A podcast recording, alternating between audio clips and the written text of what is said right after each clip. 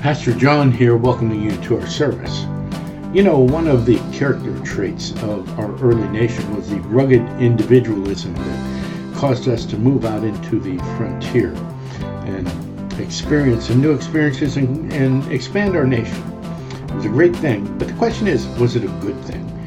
We may find the answer today as we look at the second half of the chapter 4 of Ecclesiastes. This is part 5 of Catching the So I'm going to ask you to turn to Ecclesiastes chapter 4. We're going to be in verses 7 through 16 this morning. Again, I saw vanity under the sun. One person who has no other, either son or brother, yet there's no end to all his toil, and his eyes are never satisfied with riches, so that he never asks, for whom am I toiling and depriving myself of pleasure? This also is vanity and an unhappy business. Two are better than one because they have a good reward for their toil. For if they fall, one will lift up his fellow, but woe to him who is alone when he falls and has not another to lift him up. Again, if two lie together, they can keep warm, but how can one keep warm alone? And though a man might prevail against one who is alone, two will withstand him.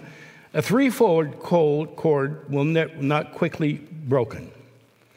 Better was a poor and wise youth from an old and foolish king who no longer knew how to take advice. For he went from prison to the throne, though in his own kingdom he had been born poor. I saw all the living who move about under the sun, along with that youth who was to stand in the king's place. There was no end to all the people, all of whom he led. Yet those who come later will not rejoice in him. Surely this also is vanity and a striving after the wind. Word of the Lord, brothers and sisters. Frederick J. Turner was an American historian, lived in the last part of the 19th century, the early 20th century. And he was primarily noted for an essay he did on the American frontier. And in that essay, uh, he wrote uh, that the national benefit of expanding our borders westward, you got to remember we weren't the United States completely back then. So, the, na- the, the national benefit of expanding our borders westward would foster what he called rugged individualism. And that would make our country great. And you know what? That's kind of been a philosophy of the United States for quite some time rugged individualism. It sounds great. And Herbert Hoover rode that wave into the presidency, and his presidency was doing really great until the Great Depression came. Oops. And the whole nation found out that we needed each other to get through those hard times. It's truth. Rugged individualism is a great idea only until trouble comes. And we find out that that philosophy can destroy the unity the nation needs. And, you know, if we allow it to creep into the church, it will destroy the unity that the church needs in order to walk in the calling that's been given us to, to be God's ambassadors. So, at, at, its very core, the concept of rugged individualism, of individualism itself, aside from some political implications it had early in the 20th century, tells us that we really don't need anyone else at all. That we can do this on our own, we can do it all by ourselves. It's a very worldly teaching, and it's a teaching that the teacher of Ecclesiastes would say was under the sun, apart from God. Last week we heard that the world can rob you of joy. This week we're going to find out that there's at least one other way that that can be done. The world teaches us that self comes first. And this is particularly strong here in the United States. I mean, uh, our advertising and everything is, is geared towards how you can make yourself happy, how you can complete yourself. And it is self defeating in our efforts to find peace and joy. That's what's in this coming passage. So, this is Catching the Wind, part five. Our time in Ecclesiastes has been, uh, for me, has been revealing. Uh, the book's written by a descendant of Solomon, uh, somewhere in the fourth or fifth century, who was trying to warn a prosperous and, and upcoming generation of the dangers of being seduced by the material things in the world. So, that descendant who calls himself preacher or teacher, he also calls Solomon the preacher or teacher, but he's using Solomon's fall from grace to describe life in a godless world. And the book calls this living under the sun. So I'm, I'm going to keep telling you about this because it's, it's endemic to what the book is teaching us. So, in our last passage, we found out that the world was wicked, gasp, and oppressive, even more gasp, and filled with wicked people who were trying to satisfy themselves at the expense of the people around them. And it was happening everywhere, from the highest levels of the government all the way into the church. Can we sympathize with that? We heard of the hopelessness of a, of a world without Christ. And the truth of the matter is that, that the emptiness of a world left in flawed human hands is overwhelming. And our only rescue from that is, can be found in Jesus Christ, who's promised to deliver us, to deliver all those who believe in him from all this garbage that we see around us. And the key, the key word here is us. The key word is us. God's people are meant to be a body, they're meant to be a family, a corporate entity that works together for the glory of God and for each other. And our passage carries this message deep within it.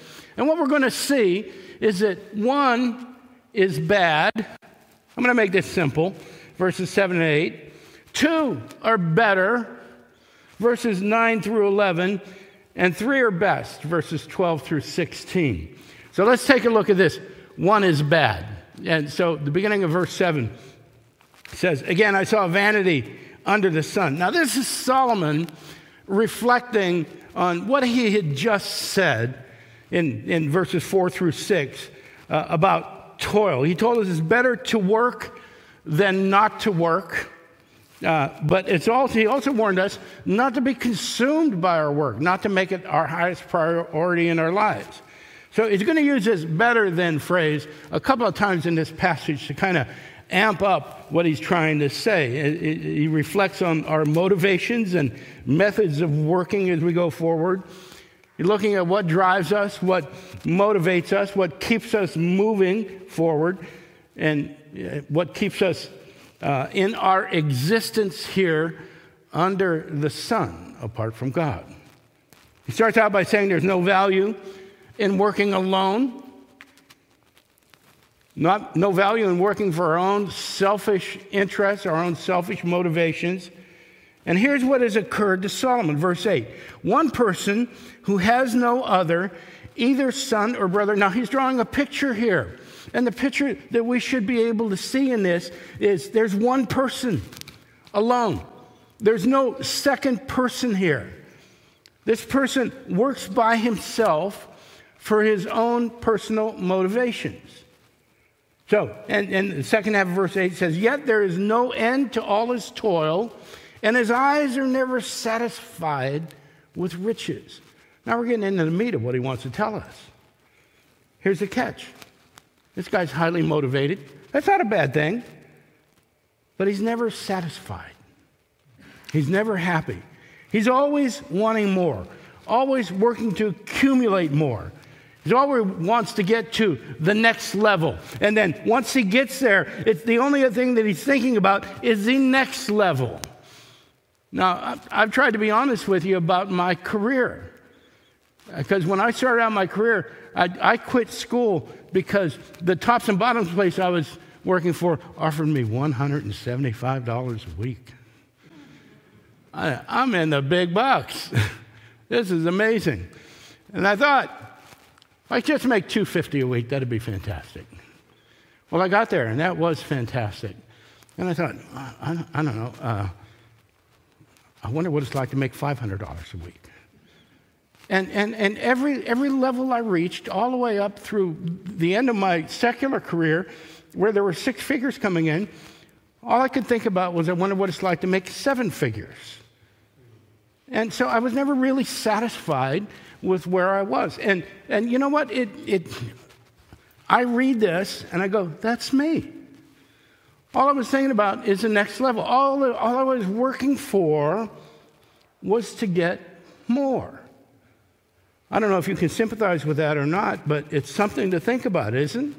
This guy is never satisfied. So he never slows down to think about what he's doing and why he's doing it. And it says so. So they never ask, For whom am I toiling and depriving myself of pleasure? This also is vanity and an unhappy business. So the net result of all this is that there's no joy. There's no never achieving the happiness that he thinks he's working for. Solomon knows this from personal experience, and he's learned that one is bad. But he's also learned that two are better. Verse 9 Two are better than one because they have a good reward for their toil. Now, back in verse 6 of chapter 4, we saw that more is not better when it comes to material things, earthly possessions. Now, when we're looking at personal relationships, we hear that more is better. Now, when we're looking at personal relationships, we hear that more is better. It's better to be with someone working at the things around us than it is to be toiling alone. Now, if we're not careful, we could let this be about marriage, but that's not what the teacher's talking about here. He's not talking about finding a mate, he's talking about living in the world. The one he's talking about is the one who works alone, uh, the one who is focused on producing more and more. Solomon's saying that it's better to have someone to share your life with than to do it alone. The idea being that there's plenty enough to go around, so let's don't hoard things. Let's don't keep things to ourselves. Let's share the joy of the fruit that's being produced. Now, that's a good thing to think about, but he gives us three more reasons to work alongside each other. Verse 10 For if they fall, one will lift up his fellow. Now, this is a cultural thing in the Mideast, travel was dangerous, particularly on dark nights. There were hazards that the roads, the, a lot of the roads ran along the top of cliffs because that was safe. You could see down below if anybody was chasing you or after you, you could see. But there were valleys up there as well. And down there in the valleys, there were pits and holes. If the moon wasn't out, it would be incredibly dark and easy to fall off a cliff or stumble into a hole. And if you're by yourself, you might not be able to get out. Now, you could wait till somebody comes along, but how do you know the wild animal's not going to fall in the hole with you? Then you got a real problem. So, a matter of fact, it says, But woe to him who is alone when he falls and has not another to lift him up. So, it's good to have some help when you need it. It's really saying it's good to have help all along, but sometimes you may find out that you desperately need it. Now, here's another example with cultural significance, verse 11. Again, if two lie together, they keep warm, but how can one keep warm alone? Back then, folks didn't travel with luggage. They didn't have their suitcase dragging behind them with little wheels on it. They didn't have backpacks. You know, so they weren't nearly as efficient in putting things in packages as we are. Okay? So when they traveled, they traveled with precious little. They'd have maybe one set of clothes.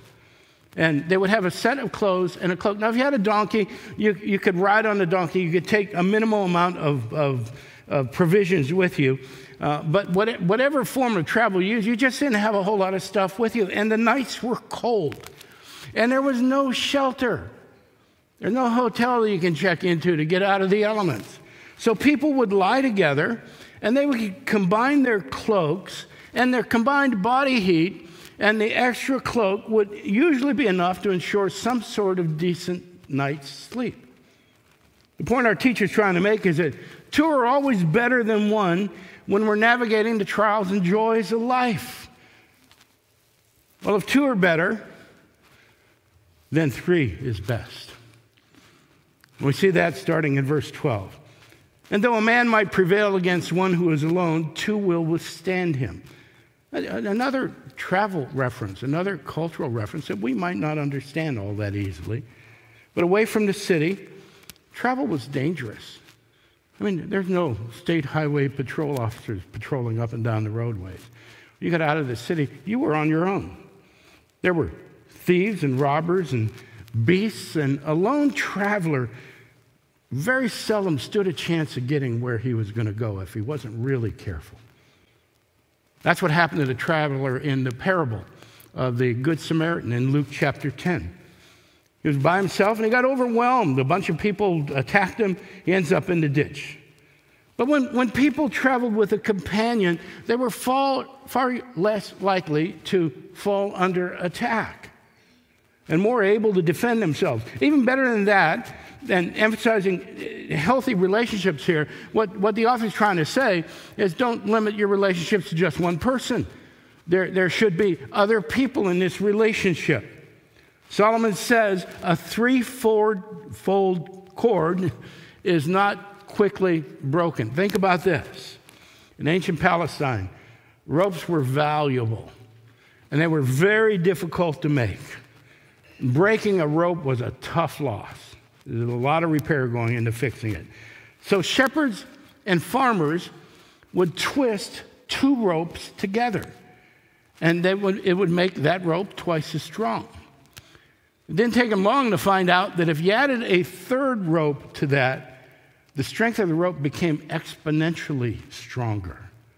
So now you had what we would call today a cable. And the image that we should see here is that two is very good and three is much better. And if you want to increase your strength, you just keep adding more. The reference to wealth and material possessions, more is not necessarily better, but in relationships, the more you have, the better it gets. So our, our teacher kind of puts a code at all this in the form of another story, another image that he paints for us. Starts in verse 13. Better was a poor and wise youth than an old and foolish king who no, no longer knew how to take advice. So, so here, what we, what we see is an old king, and he's foolish. Why is he foolish? He no longer takes advice. We don't know what happened to his advisors. He might have fired him. He might have just executed him. That's how things went back then. Maybe he's prideful. Maybe not.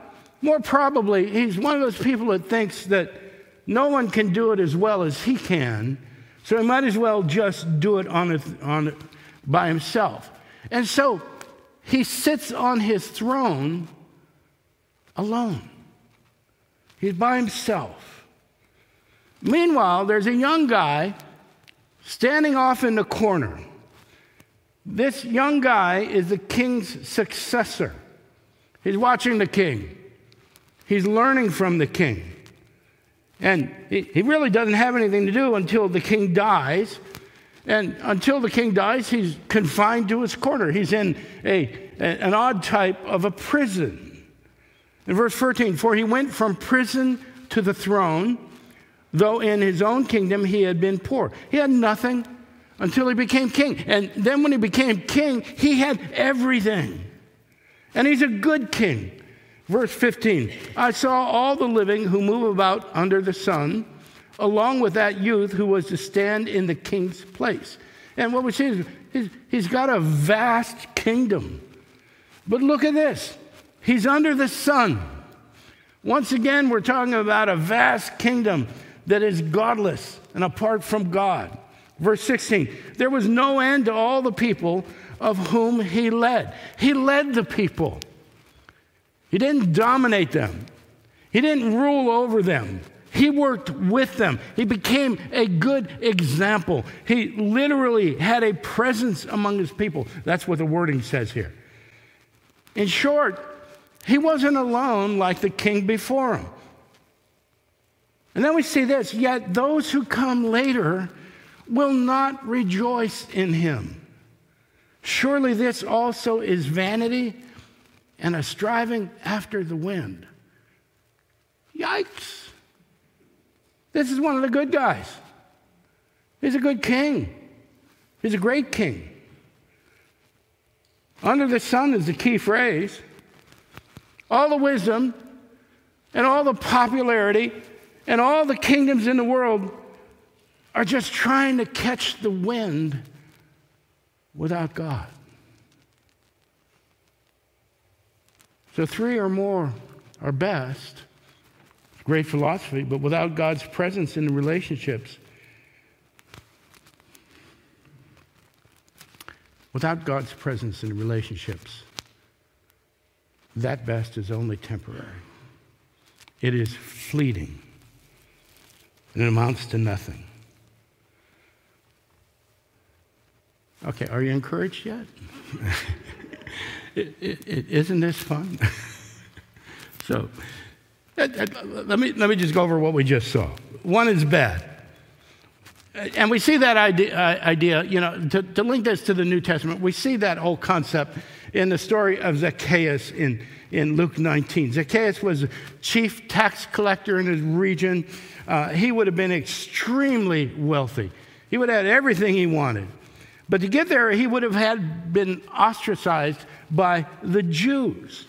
They would have viewed him as a traitor and a defector, uh, one who took advantage of them in order to, to acquire riches and position for himself.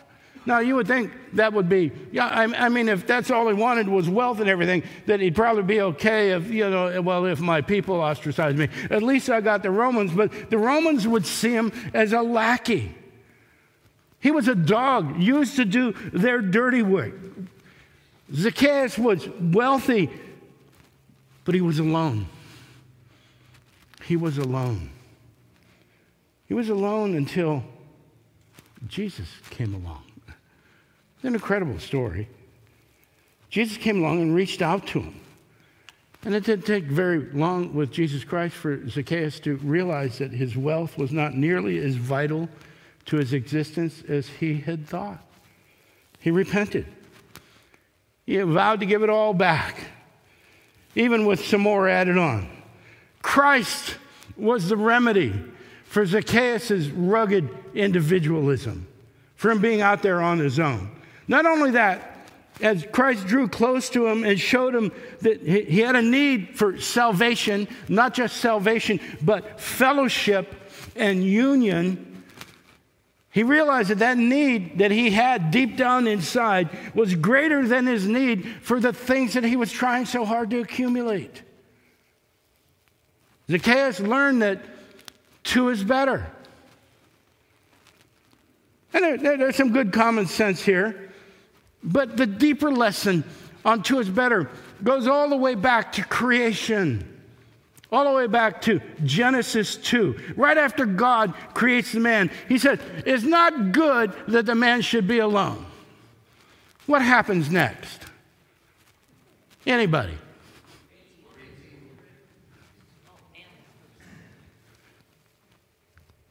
He brings the animals to him, the name.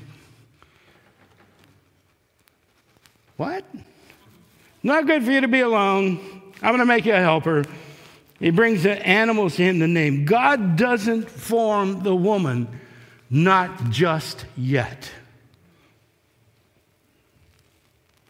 Man needs a helper, but God, God is the one who meets the need for the man to have a relationship. And all that happens while the man's naming the animals. I mean, Adam lived in, in a 24 hour day. How long did it take him to name the animals? I don't know, months, years? Typical man. Oh, platypus, rhinoceros, cat, dog, bug. How many of these things you got? Eventually, God makes the helper, but the lesson is that it's better for the man not to be alone. And it takes another 4,000 years for God to send his son, Jesus Christ, who says he and those who believe in him will become one. Did you catch that? the ultimate expression of two are better than one. He says we'll become one, and you will never be alone again. You'll never fall down without somebody to help you get up. Well, three is best. And our teacher keeps getting back to the same point. Unless God is a prime component in these relationships, in the goals and the material goods and everything, it's meaningless. It, it is vapor. It has no value. More people is a good thing, but only God's presence can make it a meaningful thing. Brothers and sisters, the world teaches us that self comes first. Yet our passage tells us that one is not a good thing. Not in the long run. It's not good for man to be alone. Being paired up is better. But that only points to the truth that union with Christ is a very good thing and is actually the very best thing. And if we understand that, then we should understand that our union with Him brings us into relationship with each other. And we become a vast army of soldiers for God's purposes, for God's calling in this world. You see, these lessons are not about making a bunch of friends. Any of us can do that. That would be a good lesson for those living under the sun, apart from God. These, these lessons are about being in community with God, with God as a central focus. These lessons are about what we would call today the church. If we can embrace that, if we can forsake this concept of rugged individualism, give up this idea that our lives are all about us being first and everyone else second or last. Give up the idea that God has done all this to satisfy me, to complete me. If we can walk in that biblical truth, that our call is to treat others as more significant than ourselves. If we can see that Jesus showed us the way by humbling himself on the cross and showing that he was willing to do what no one else would put everybody before himself. Then, brothers and sisters, we will become the strongest thickest cable the world has ever seen, strengthened not just by our numbers, but by the presence of God among us.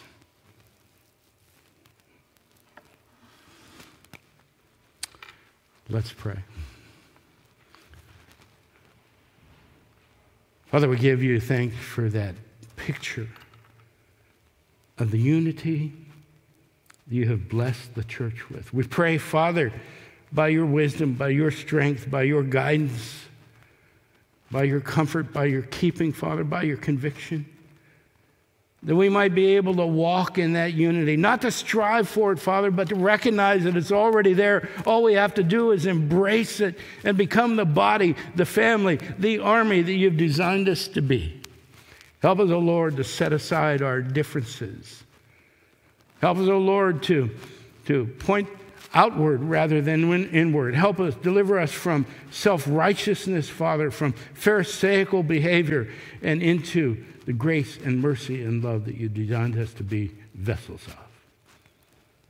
And we pray this in the name of our Lord and Savior, Jesus Christ. We also pray, Father, you would bless the hands that have prepared a meal for us downstairs. What a beautiful example of what we just heard. People toiling away, not for their own benefit, but for ours. So we pray your blessing on them, your blessing on our food, and your blessing on our fellowship for this brief time that we have together. We offer that prayer up as well in Jesus' name. Amen. Okay, so um, thank you for tuning in. Uh, we'll be back next week with part six. Uh, of catching the wind. We're going to go downstairs and have lunch, but here's what we're going to do. We just had new members. We're going to invite them to go first and their guests.